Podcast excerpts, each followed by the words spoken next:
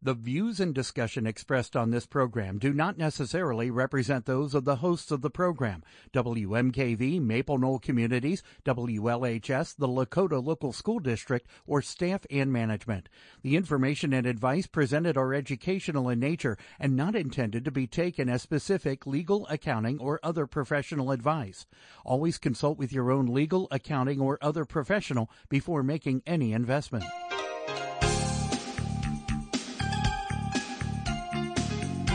Welcome to Real Life Real Estate Investing, a show to help you gain financial freedom by investing in real estate. Brought to you by the Real Estate Investors Association of Cincinnati and the Ohio Real Estate Investors Association.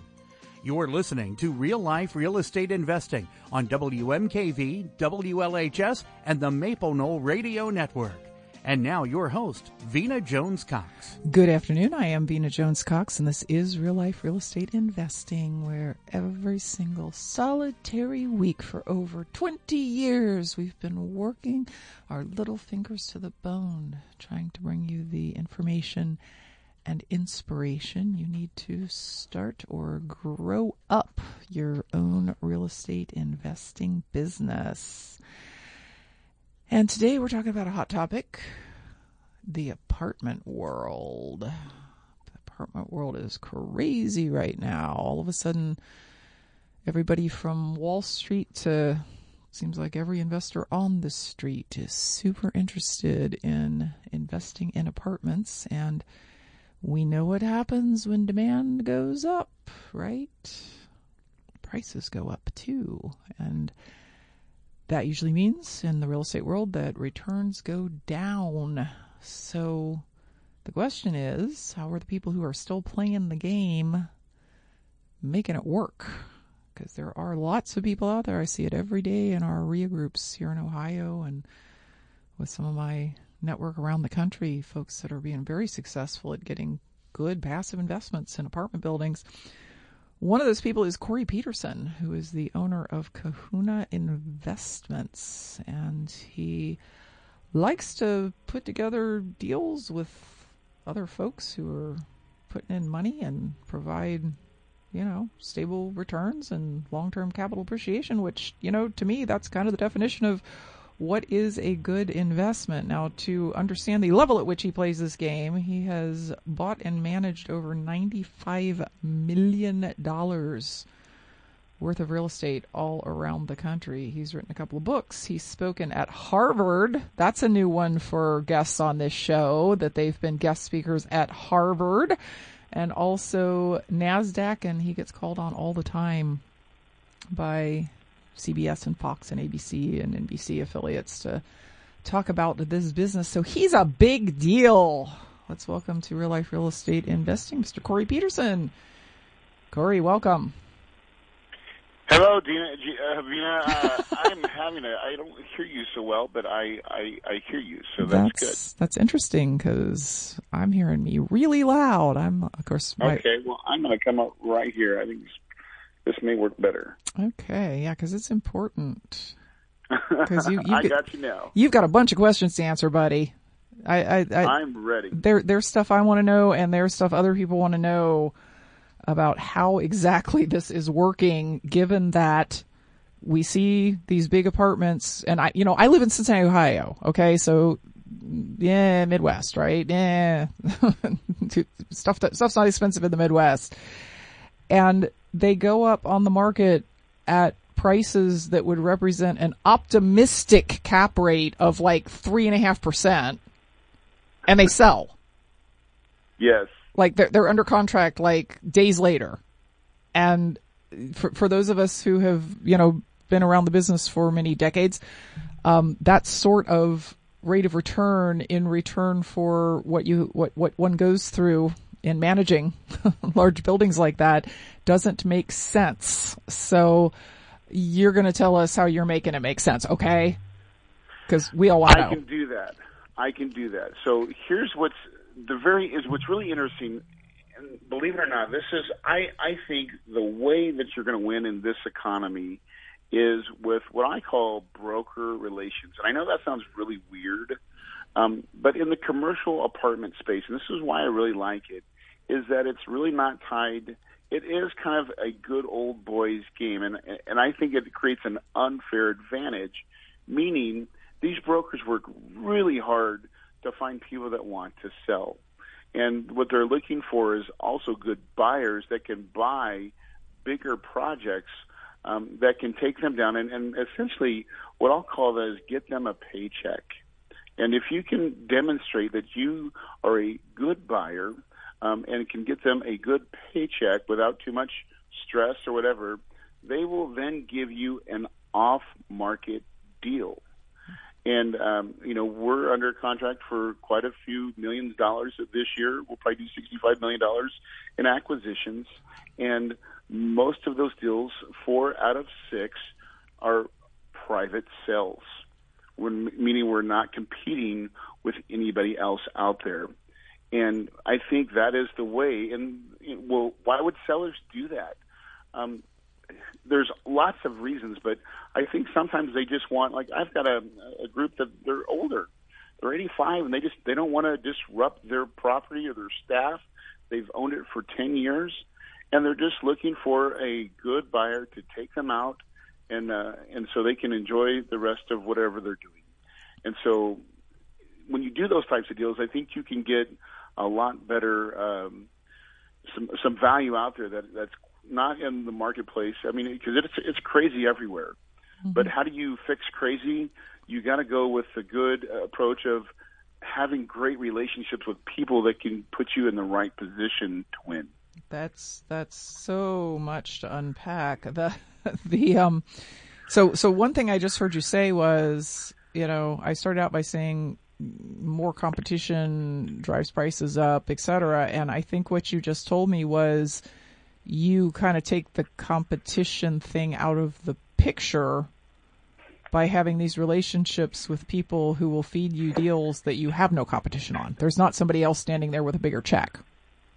I mean, it's a real reality happening right now in this market. Um, $24 million deal under contract and another $17 million deal a contract, both from the same broker that, that knows me well um, and has given me off-market opportunities with people that he knows well. Um, and so it, it can be done, but it does it take a little bit of work and is it a little bit abstract? Of course, but that's what you got to be. You got to be nimble in this marketplace to be able to win and to win right, where you're not going to get hurt in the future. Mm-hmm, mm-hmm.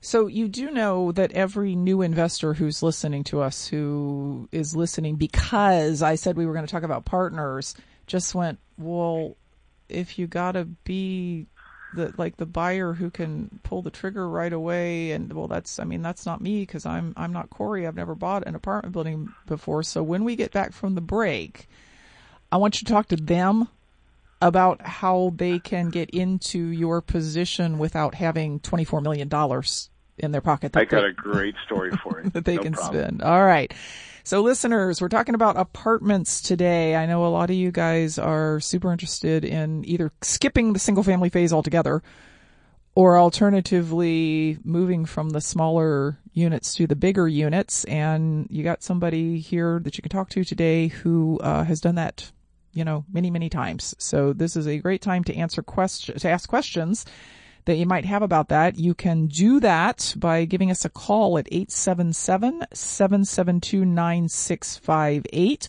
or alternatively by sending an email. Just send it over to askvena at gmail.com.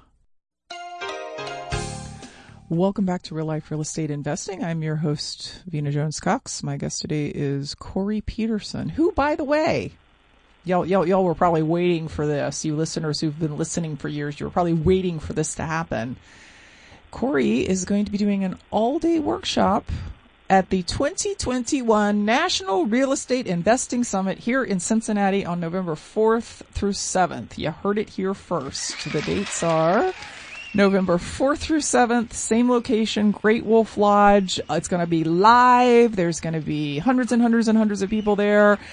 And Corey will be one of the instructors. And because he had such a, you know, he's got, I mean, this topic is huge. There's so much to know about apartments.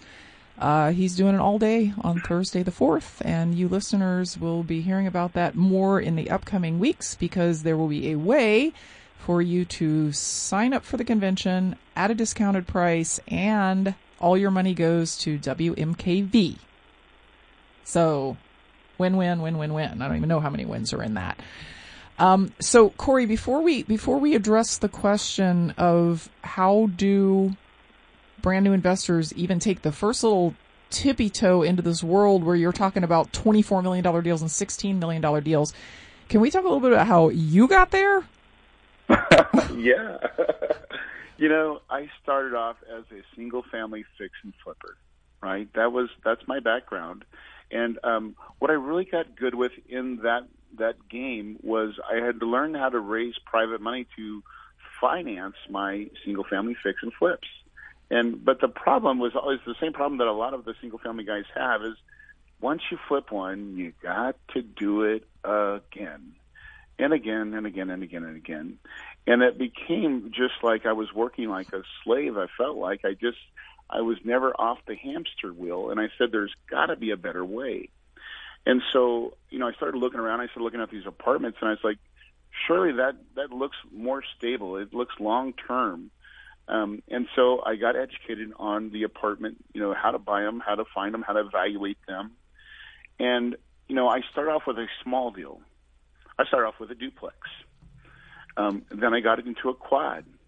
And then I went into, you know, finally I got to where I, uh, I bought my first real, I call it real apartment deal for 3.2 million bucks. Um, but I didn't do it by myself. I found two other partners. And I think that's what I what I love about the multifamily apartment game is that it's usually not played alone. In my single family game, I play we, you do it a lot by yourself, but in the multifamily, it's really with done with partners most of the time, and you find partners that can bring the other things that you don't have to the party. And so once I realized that was the play, um, I went out and I went to uh, you know, the events like you're talking about, you know, where I went and, and networked and found the right people and, and started kind of putting together different people that I thought could um, help do a deal together. And we, we kind of rallied and said, hey, we've got this one. I think we should all do it. And uh, we all committed to it. And that's how we got our first apartment deal. Can I just say, and, and, can I just say amen to, to, to the, the general philosophical thing you just said? Because – I have seen that over and over and over with, with people looking to do big deals, small deals, new strategies, right? Real estate people are trying to get into notes, note people who are trying to get into mobile homes, you know, the, the whole, the whole gamut. And it is so true that wealth building is a, just, it's just a team sport. It, it doesn't matter, yeah. it doesn't matter how many, you know, numbers are after the comma in that three. Um, it's uh, it just just meeting meeting people and, and seeing you know who you who you like, right? Because that's the first thing. You don't want partners that you can't stand to be around because that's a little bit like being married to somebody you can't stand being around. But also, people do have different resources. And this guy over here, and this is this is how I often see it happen in the apartment business. This guy over here is really high income, has great credit, and has a big chunk of money put away. And he really likes apartments, but he does not have time. Like he doesn't have the time to look for them. He doesn't have time to evaluate them. He certainly doesn't want to fly out to Kansas City and look at it. He just wants the benefits. He does not want. He's he's educated about them. He knows what the benefits are. He just doesn't have time to do the work. And then you got this guy over here who has no money but has all the education, all the time to do the stuff, and the two of them get together, and boom, there's a deal because one guy had the money and the other guy had the time. And magic happens, right? And that's really the epitome of what that apartment deal does. That is exactly it. It, it lines up like that almost 95% of the time where, you know, the different recipe is, you know, you have a couple different partners. Maybe it's more than one. Maybe it's just two. Um, but you all can usually come together. And I've always learned to do deals we can do a deal on this potential property, but it doesn't mean we have to do the next deal together because on the next deal there may be some other people that want to be a part of it because they could add more value. Mm-hmm. And so you don't see usually port- partnerships like long-term partnerships, but you can see people come together to do a deal, and then at the same time, you know, they're getting lots of experience along the way. Mm-hmm. And uh, I think that's really that's how I did my first deal. Is I I actually partnered with people that were um, were doing it a lot more better than I and longer than I had. I was the new guy, mm-hmm. but I was the guy that you the second guy, not the guy with the money. I was that first, the other guy, the guy that had a lot of want to and need to, um, and I found a deal, and I, and I found the guys with money. Now, I didn't get all of the GP, all of the ownership. I had to give up a lot to get in my first deal, but I was willing, and it's turned out really, really well for me. Well, yeah, because not only did you get a piece of a deal that you couldn't have done on your own. I mean, let's let's let's face it. When you're when you're starting, you just can't do it on your own. Many times with these big deals, but you also got those relationships with those people who know more people who have money and credit and connections, and you also got the experience of having done it. But I think a, a crucial thing that you, you, you sort of you didn't gloss over it, but like you didn't make a big deal out of it, is you came to them not asking them to educate you about what apartments were. what, what, did a deal look like? Exactly. You, you came to them with some with some education uh, under your belt. I knew what I was talking about. I knew what a deal looked like, and I knew that they would agree that I had a deal. Mm-hmm, mm-hmm. Right. So so the, so for that note for for that newbie who you know maybe they have say, taken some apartment classes, maybe they've done all the homework and they know how to run a you know spreadsheet and come up with a cap rate and they know what that even means. but but you said earlier, you know, broker relations are the name of the game how, how do you not discourage them when they're like, well, I don't have any broker relations because I've never done a deal, so I have nothing to prove. I have nothing that I can prove to somebody that I can actually pull the trigger. So just like I did. So here's exactly what I did when I was brand new. How I got my first one. I didn't have the experience or, or any of that. Um, now, what I did was I simply just found broker. I, I called a bunch of brokers and I scheduled as many lunches and breakfasts as I could and met these people in their market. Um, and believe it or not, people have to eat. They they really do. And so as long as I'm paying for it, a lot of times they'll give me a little bit of time.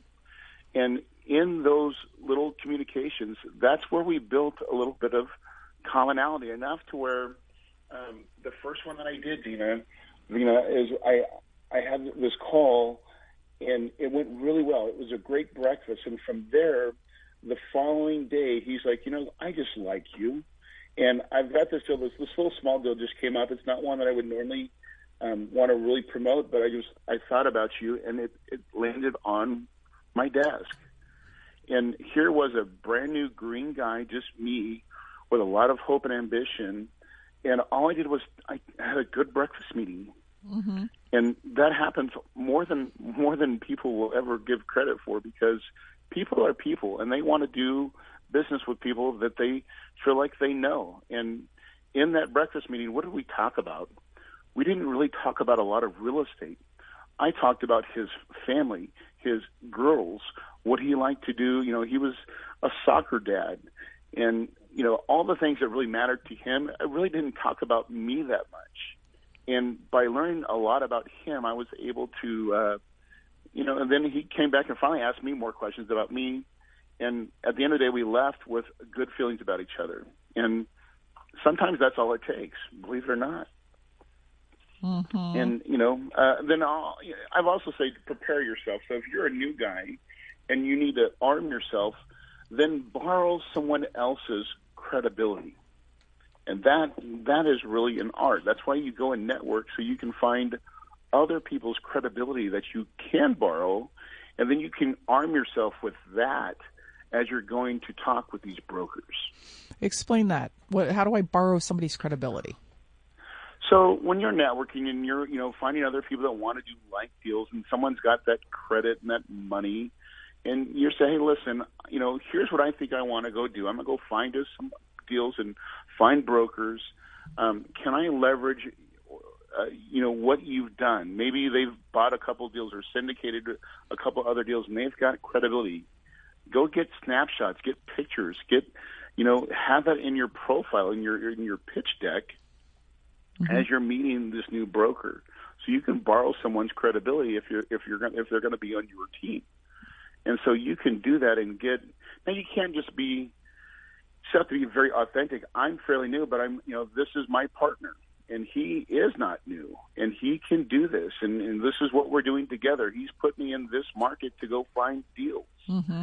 and next thing you know you're having real conversations yep. and th- that's a lot it's really it's an art of of meeting people and then you know showing them that you're not just the guy that came off the new class but you've really done some homework to show that you've got the right connections and the right people that they'll take you seriously well, as as I understand it, and again, you know, as you know, apartments aren't aren't my thing. I, I get it. I understand how profitable they are. Um, you know, I've seen some deals that I kind of went, man, I maybe should have done that one, even, though it's not kind of in my wheelhouse. But from what I see amongst, you know, the folks at REIAs who are doing a lot of apartment deals, there's almost always somebody's credibility being borrowed in every deal. It, this isn't this isn't a this isn't something that you know you're making up and saying uh, you only do it when you're a beginner. You do it later on too, because like in a lot of these deals, there seems to be a credit partner who's putting a signature on the bottom of the line, an experienced partner who can say, "Yeah, I've done this before. I'm not going to." You know, really put much money in it, but you know, I'm the guy who has done this before. And there's a cash uh, one or sometimes many cash people putting up the down payment or the rehab costs or whatever. I mean, I've seen these deals that involve 11 or 12 different people and none of them are all egotistical and going, "Well, I'm the guy." They're all borrowing each other's credibility. Yeah, and really and that's the beauty of it. And that's that's how you got to be resourceful to buy these, you know, that's how you kind of I guess grow your mindset because what's the value of doing that? What, you know, of putting yourself out there and not being e- egotistical and, and sharing each other's resources and value, what does it really ultimately produce? Passive income. You know, Robert Kiyosaki talked about it, but a lot of my fix and uh, flip friends are not living it. They don't experience it because passive income is made by those long-term holds, those buy and hold projects, and that's what the multifamily apartments do is just that. It creates some value and cash flow, and then you get a big back end if you do it right and, and operate well. It can be really profitable when you sell. Mm-hmm, mm-hmm. All right. When we come back, Corey, I want to answer some listeners' questions, and I also want you to give us your feeling overall about the the market as it sits right now. You know, why why is it what it is? Where what are the you know and what classes of apartments are the best deals? All of that sort of stuff. So listeners if you have questions give us a call at 877-772-9658 i'll say that again because it's a lot of sevens. 877 772 9658, or you can send an email to askvena, A S K V like in Victor E N A, at gmail.com. Support comes from Ellsworth and Associates, a dedicated team of accounting professionals serving Greater Cincinnati and Northern Kentucky with over 25 years of experience. They provide real estate investors advice and tax strategies and business advice in analyzing potential property investments.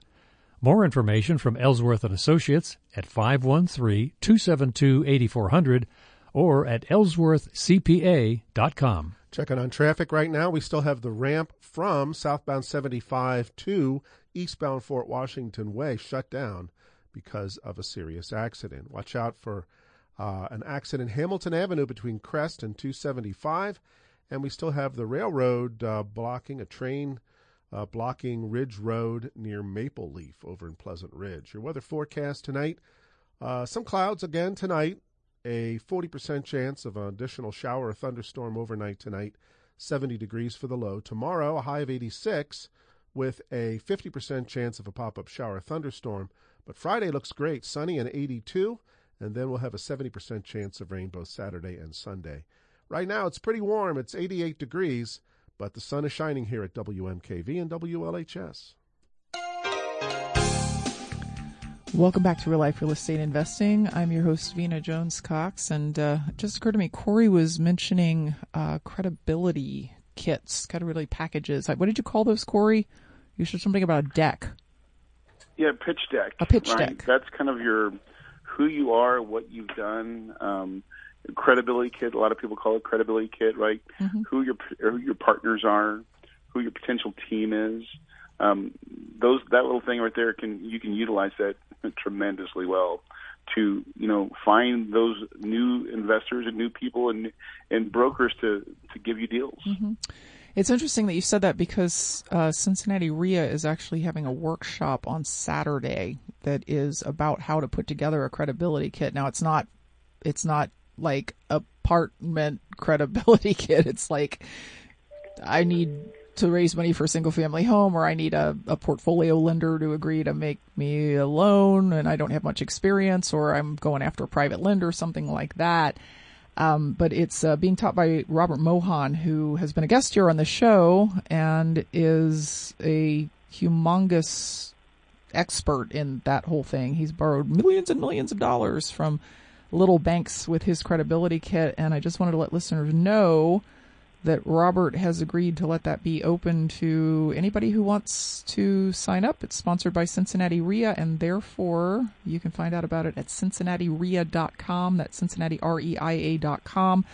Um, I found those to be very, very, very powerful for me when I was when I when I realized the conventional loan market was basically closed to me because of my age, credit score, and the fact that even when I got qualified, I could only get five loans.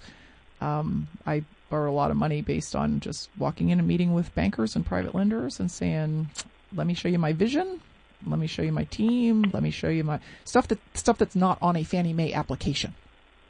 And it it really it really does affect people.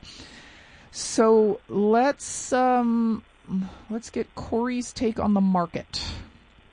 I know everybody's everybody's got an opinion, but what what do you think is going on that have just made? I, I have never seen in in many many years in this business. I have never seen apartments as hot or as as a like such a target of people's interest in money as I have seen them in the last five years. What is up with that? Man, it has been nuts. It really is. It, and so, where do I see it going? I think that it's going to stay here for a little bit longer. I think we're in probably about a three more year of an inflationary period until they start to finally raise the interest rates. And now, who we've got really low interest rates. Who knows how long we'll stay that low? But I, I got to assume that it's still going to be a little bit longer because you know administrations want to keep it low. Um, but eventually, it's going to catch up.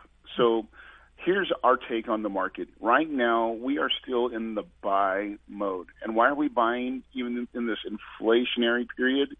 Well, because we believe we can make more money in an inflationary period. We know that we can quickly do rehabs. We can um, raise values, you know, significantly higher as we raise rents. And I don't think it's going to stop for the next two or three years.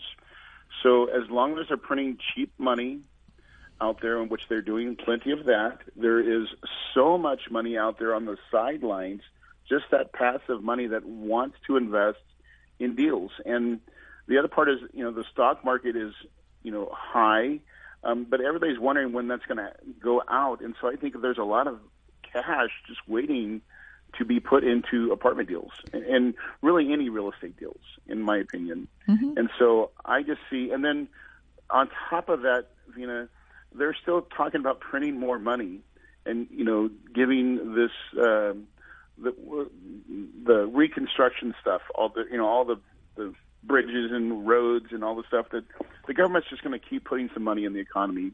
And don't fool yourself, that is a lot of money and it goes a long way. And then the one thing that I don't think anybody's talking about is how much people, how much money people really have. Listen, during COVID, Vena, no one traveled. No one spent. They didn't go to Disneyland and spend all their money. Um, you know that's why it's you know the magical kingdom. It's magic because you always spend three times your budget, right? And you still leave happy. Um, that didn't happen last year. So people have cash, and they want to put it to work. And I think that's what's, and that's trillions and trillions of dollars out there. And so I don't think that real estate's going to slow down yet. Um, I think we got another couple years of some really good growth opportunities. Yeah, the there's a ton of money out there, and it's dumb to have it in cash when your cash is degrading in value by 12 or 15 percent a year, which is what inflation actually does, is it makes your cash worth less. And when you look at the alternatives, like, okay, so where can I put my money passively and get money back? You're looking at bonds, which are what sub two percent, right? Yeah. You're looking at you're looking at you're looking at unattractive return. If you can get back two percent, but you're the value of that dollar is going down by 12%, that's actually, you're going backwards on that. You're going so, broke safely, right? so I think, I think that, um, you know, people do tend to flee to real estate in times when the stock market is iffy and in times when there's high inflation. Um, I'm sure you don't remember the 70s, but I grew up in a family that was in real estate in the 70s and there was a similar rush to property when inflation, you know, got to at one point, you know, 18, 19% a year, uh, because people were just like, I got to put it someplace safe. And, you know, they say safe as houses. So I, you know, I think maybe the same thing is happening here and we've just completely forgotten about it because most of the guys who were investing in real estate back then are long since retired and or dead. So they're so, not doing it as much anymore. But I, I think you're spot on. And you know, I'll tell you this: I I, w- I would have never dreamed. Like I, we we bought property last like, three years ago for like something like nine million dollars. We're under contract for twenty million dollars for that deal, and I, I just I think about what do we really do? We didn't. I mean, we we improved the property, but just the compressed cap rates and the cheap access to money has given, and and the way we're raising rents it is just a recipe for if you're not in an inflationary product right now, you you need to be, in my opinion, right? Mm-hmm. Because that's that's how you win in this economy. Is for everybody that's not doing it, you're you're going to lose. Uh, it's going to be like a a slow death, taking eroding your your buying power. Mm-hmm. Mm-hmm. Yeah, and it, it it's weird because a lot of people can't say that out loud. A lot of people who are suddenly interested in real estate can't say out loud, well, what I'm doing is I'm creating a hedge against inflation because typically the, you know, house prices raise with inflation, but it's like they somehow feel it. Yeah. It's like, it's like there's some instinct to go into real estate when that is going on. Uh, okay, so we got a couple of listener questions that I would like to uh, like to have you answer. Uh, this one is from Randy, who does not say where he is from, but I'm going to say, based on some of the stuff at the bottom of his email, that it might be the St. Louis area. Uh, he says, when you off, uh, when do you offer a preferred payment method plus equity in the deal versus preferred payment only? And I think before you answer Randy's question, because Randy has obviously studied this, you better explain what Randy is talking about. yeah, what what does preferred mean? yeah, so so he's talking about he's talking about the the the, the raising of money that's not oh, that's not from the bank. This, this would be from right. investors, and explain what the preferred payment plus equity method is versus preferred payment only. Yeah. So you know, you're just talking about like on the when, on the investment side when you know you get a bank loan and maybe your uh, passive investors give you the cash needed to make up the rest of the down payment plus the repairs and things like that. Um, usually, you're going to structure some type of uh, return using what we we normally use a private placement memorandum or some type of security that we create, and then you'll structure that with either a lot of times they do what's called a pref, which is what he's talking about, with a you know a pref return percentage along the way as people pay their rents. You're giving your investors a piece of that cash flow, and then a lot of times most investors will give then also a piece of the back end. When you sell it, you'll give your investors a, an additional return of some additional profit. Mm-hmm. Um, now, it really just depends on each individual operator, but I would say in general, most do the both. Uh, both they give you a pref in the front and a, a piece of the back end. Um, is what I normally see most syndicators do, and that's what we do as well.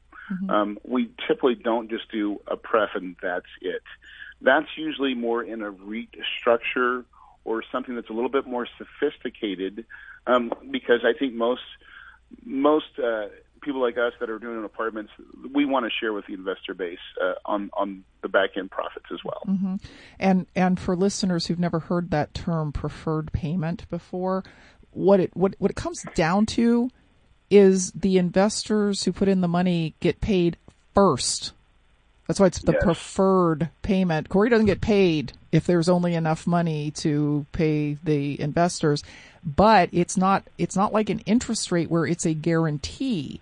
So if the if the property spends the first 6 months in rehab, you know, maybe he has to empty it completely out because it's filled with filled with bed bugs and mold and he's got to go in and redo every apartment. So for 6 months no cash flow at all, the investors don't get anything, and neither does he.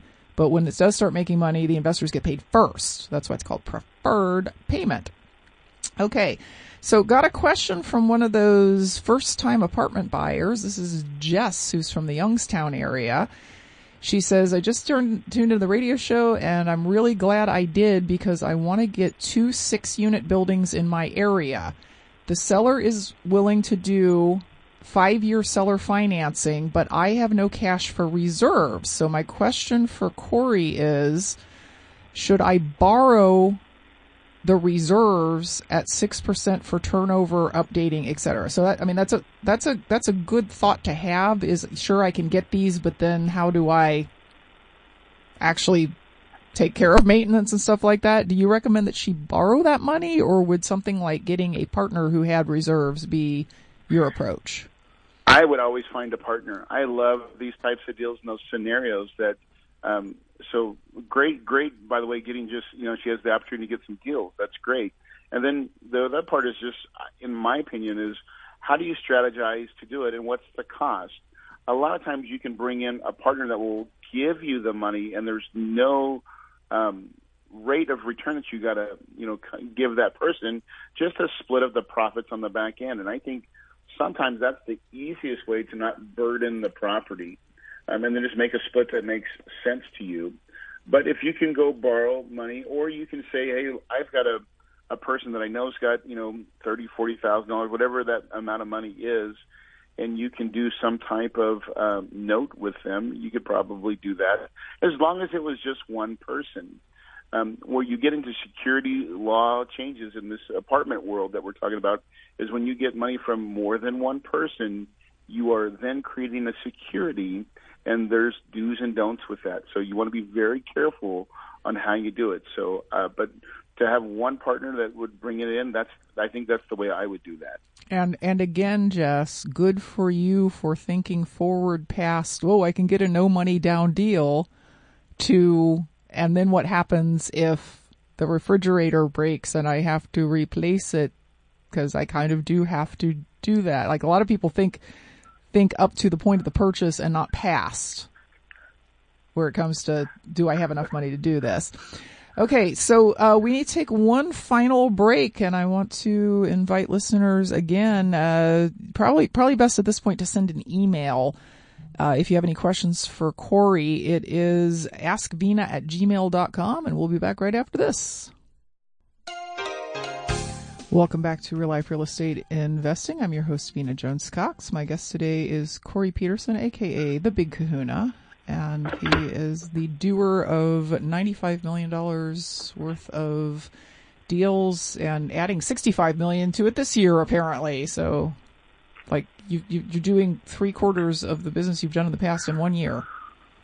It sounds like. It's been a crazy year, Davina. Like, I can only tell you, I'm so blessed and, um, I would have never imagined in a million years that we'd be doing the kind of business that we are, but um, it is so rewarding and fulfilling because the great thing about apartments is you really build when you fix these things up. You're building really nice communities for people to live and and just and then you get to make investors money too. So it's a you said earlier win win win win. I think all we're doing is winning here. Mm-hmm. and then you get to go out and teach other people how to do it.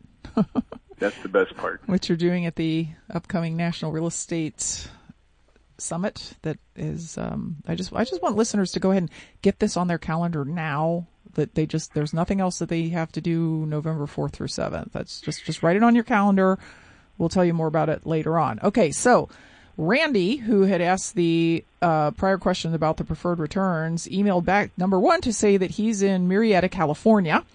And number two, to say, to ask you, Corey, what is your criteria for using private lenders versus conventional banks?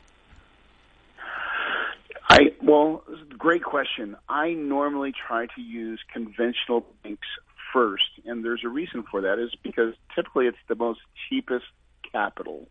So he who has the lowest cost of capital usually wins, and the cheapest that I know of is normally from Freddie or Fannie Mae, uh, you know, bank, you know, banks.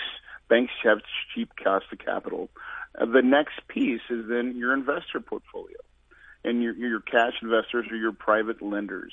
And I think um, we try to marry the two together. So we get as much bank money as we can on when we're buying an asset, and then we look and say, okay, how much uh, investor capital do we need, and what's it going to cost us to borrow it, and you know, do we have a real payback plan to give them and, and pay them return? And, and that's the wonderful thing about apartments, and, and part of what we, we we talk about is it's all based on numbers, and it's not based like single family real estate on emotions and you know, comps and some other things. It's really just based on numbers.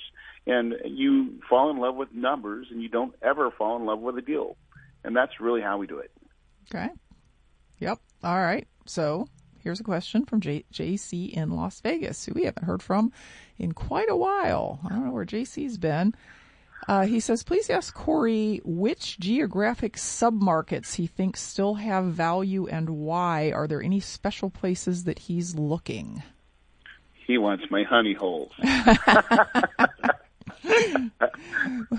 oh, I, I'll give some out. I, I really like Tucson right now. I'm really hot on Tucson, uh, Arizona. I like it. It's a submarket of Phoenix. Phoenix is truly on fire, and um, but uh, Tucson usually lags about a year behind it, and so we like Tucson really well.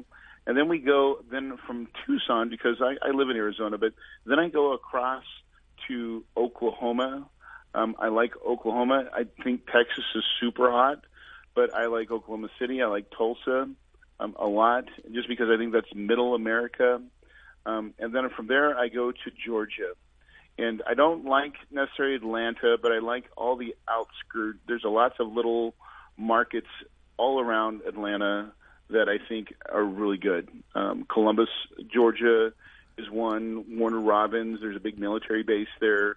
Um, so I like I like that market as well. So what goes into your thinking about that sort of thing? Is it do you do you look at like job growth or population growth or prices versus rents or like what what what goes on in Corey's mind when he goes, "Ooh, I found a new one that I like." Uh, yeah, our first one is jobs and grow and just growth, like overall growth. Are more people moving into the city or moving out? What jobs are there? Um, and, you know, we service a workforce housing community. That's what I do. I don't buy the brand new apartment buildings. I, I build or buy the ones that are 1970s to, you know, 1990s, early 2000s. Those are the ones that I buy, and I usually can fix them up. So I find that um, job growth is number one, and then we start looking at some of the the minor, the, the more detailed metrics of um, how much, you know, what how how wealthy is that population in that zip code versus the state? Um, what's the crime statistics? Very, very, po- you know, like that's a powerful statistic. You could think you're in a great area, but if the crime statistics say that that zip code is bad, um, you may not want to invest there. So we really do a really good research in looking at the, you know, all the the demographics of the marketplace and then we still got to go visit that marketplace, Vena. So you've got to go put your boots on the ground, and sometimes you got to kick the tires of some of these deals and understand, like, hey, if there's a gas station right next door, and everybody's foot traffic and walking in and out of that gas station from your apartment, that may not be one that you want to buy because that's hard to stop. Hmm. Hmm. See, that's that's the kind of little detail right there that people who don't bother to get educated would never they never even think about the gas station next door. So I appreciate that. Um, so Ray from Cincinnati, who uh, by the way is the co-leader of the apartment focus group here in the Cincinnati area, says. Uh, when you when you're when you're selling your apartment deals, who are you finding is the typical buyer? Man, we we normally want to find a buyer. So this is what I've learned to how do you sell your properties for the most money, Vena? You want to sell to a family office or a broken 1031 exchange. Mm. Ask me how I know. um, and so, how do you find those people, and how do you prep your uh, deal for that? What we like to do is, you know, usually we hold a deal for five years, Vena, and there's a reason for that. The, your first year is to fix all the broken stuff. The second year, we fix all the broken tenants. We we upgrade our our tenant base, and then the next three years we are trying to keep our expenses as tight as possible, raise our rents as high as possible, and create a nice, clean P&L, profit and loss statement. And when you have good three years of meticulous financials, guess who will overpay for your property? A small family office and a broken 1031 exchange. Now, for those of you who say, what's a 1031 exchange? That's when someone sells a property and they have a certain amount of time, and it's not very long, to identify a new property so they can buy it and not have to pay taxes. So these people are highly motivated. Mm-hmm. And what they want is a big, shiny red easy button. Mm-hmm. Mm-hmm. And so when we can create a financial story that shows nice and solid rent growth year after year after year, it doesn't have to be crazy or, or super, you know, extreme. It just needs to be steady. Wall Street's family office, uh, 1031 exchanges that are broken, they like steady Eddie. And when you can show a consistent rising income, um, those types of people will tend to overpay. And then you market to them. Gotcha. All right. So, uh, Corey, we only have like two minutes left, but I did want to get this uh, question from Joseph because he was super nice and said, Thank you for the show, knowledge sharing, and taking my question. So see, Joe building relationships there by being nice. Uh, he says, with the prices of multifamily and large commercial deals being so inflated, are you seeing a lot of seller held commercial notes being created? That I am. I am seeing a lot of that. I, if you can get direct with the seller, this is why it's those private one-on-one sales are really um, important is a lot more of that is going down now than ever, where there's a lot of uh, owner carry or seller carry going on today, and I think that's more prevalent now than it, it has been in a while. Yeah, probably since the 70s. He says also, mm-hmm. How is the best way to present this option to a seller? And you have 30 seconds to answer that. um, ask. Always ask. Just go out there and just say, "Hey, listen, would you would you be willing to sell or carry?" Yeah. What are you going to do with all that cash? You going to put it in the bank at 0.1 percent interest, or would you like me to give? Yeah. Would you like me to double they that? They already know these things. They already have these. They're going to have these problems, and they know it. Yep. So um, just show your business model, show them what you want to do, and ask them if they're willing to carry and how much would they be willing to.